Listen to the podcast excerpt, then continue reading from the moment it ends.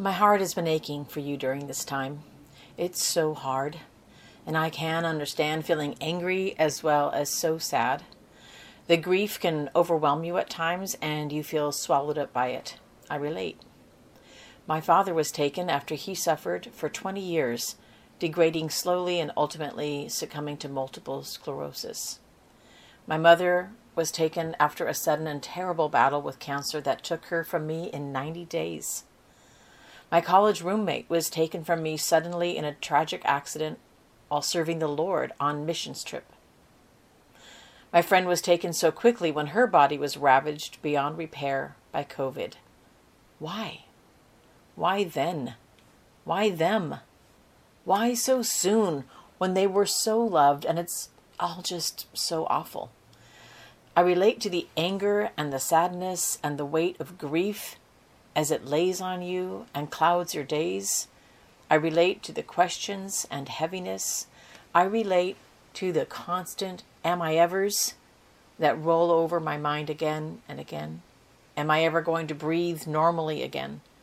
Am I ever going to feel like smiling again? Am I ever going to just be able to walk here or drive there or see this or hear that and not collapse again under the sudden wave of tears when that moment floods my mind and heart with their memory? I relate to the questioning also Am I grieving right? You know, like if I was a better, more mature, grounded, and wise person, maybe I wouldn't be so sad all the time. If I was more spiritual, a better Christian, knew more verses, remembered more sermons, maybe I wouldn't have flashes of anger and entitlement. Maybe I'd have a reservoir of strength beyond what I'm feeling now. Is everyone else just able to crush their sadness like a recycled plastic bottle and toss it far away so they can move on? Because my sadness couldn't fit in a bottle, not even close. My sadness, it could fill the ocean, and I feel like I'm drowning in it. Should I be more thoughtful, less scared, more insightful, and less selfish?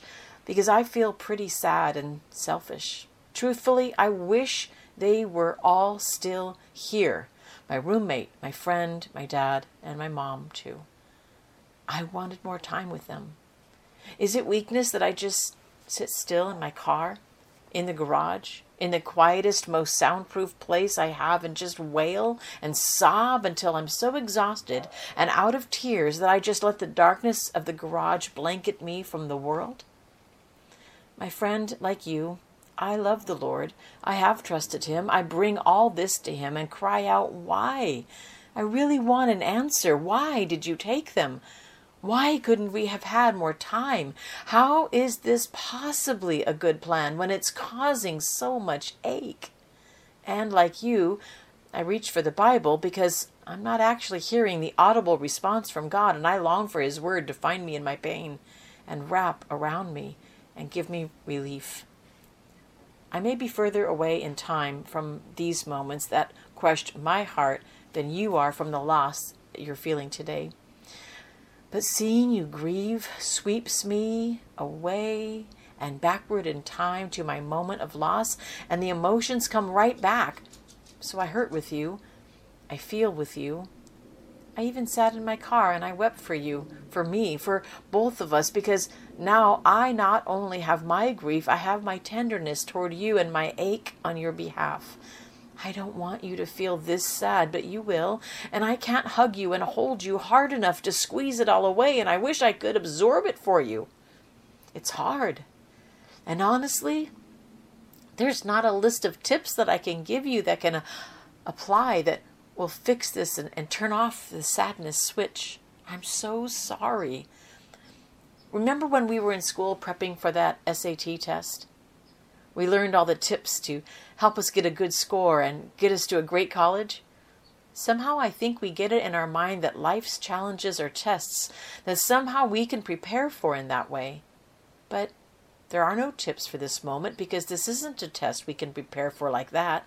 And thankfully, we're not being assessed at all. And no next stage in our life depends on how well we score in this moment. It's not that we can read a list and check off each thing and voila, grief bottled. Instead, we come back to what we can know. We withdraw from what we have deposited in the bank of our hearts during steadier times. We do, we breathe. We get simple about what we know and we remember truth. Number one, God is good. And number two, God is love. No tips, no steps, no tricks or hints, no five ways to successfully grieve without becoming an angry, depressed human. Keep crying when you need to. Keep pausing to let the wave of sadness crash over you when you need to. Keep opening your eyes in the morning and closing them at night and breathing through each moment in between. And in those in between moments, it's okay to ask, why? Just know that we're not promised an answer to that question because even if you did get an answer, would you really want to know? Could any answer satisfy you? Instead, what if it's enough to ask and to know that God holds on to your why and doesn't scold you for asking, but instead holds you even closer? He is close to the brokenhearted. He delivers those who are discouraged. Psalm 34:18. Go ahead and ask again and ask every day. It's okay.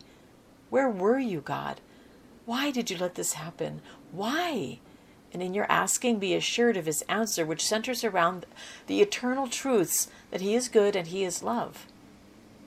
I dwell in an exalted and holy place, but also with the discouraged and humiliated, in order to cheer up the humiliated and to encourage the discouraged.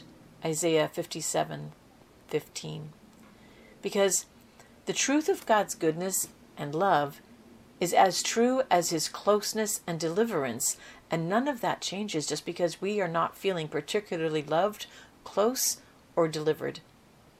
Is God far away? Yes, but he is near as well. That's why you can feel at the same time like he's not hearing you, and yet you do have a sense, however distant, that he is close. And this I know. He is close. Not close by holding out the answer to your why, but holding out his arms to envelop you and comfort you as the one who actually relates. Because this side of heaven, we can't actually bear all the answers, but we can still ask and trust him, even still. And he can handle your hurt and even your anger because it is all embraced by the one who knows very well what sorrow and loss feels like. You can pour out your bottle of tears at his feet. And know that he has seen every tear fall. Remember, he's not shaming you for asking or scolding you for yelling.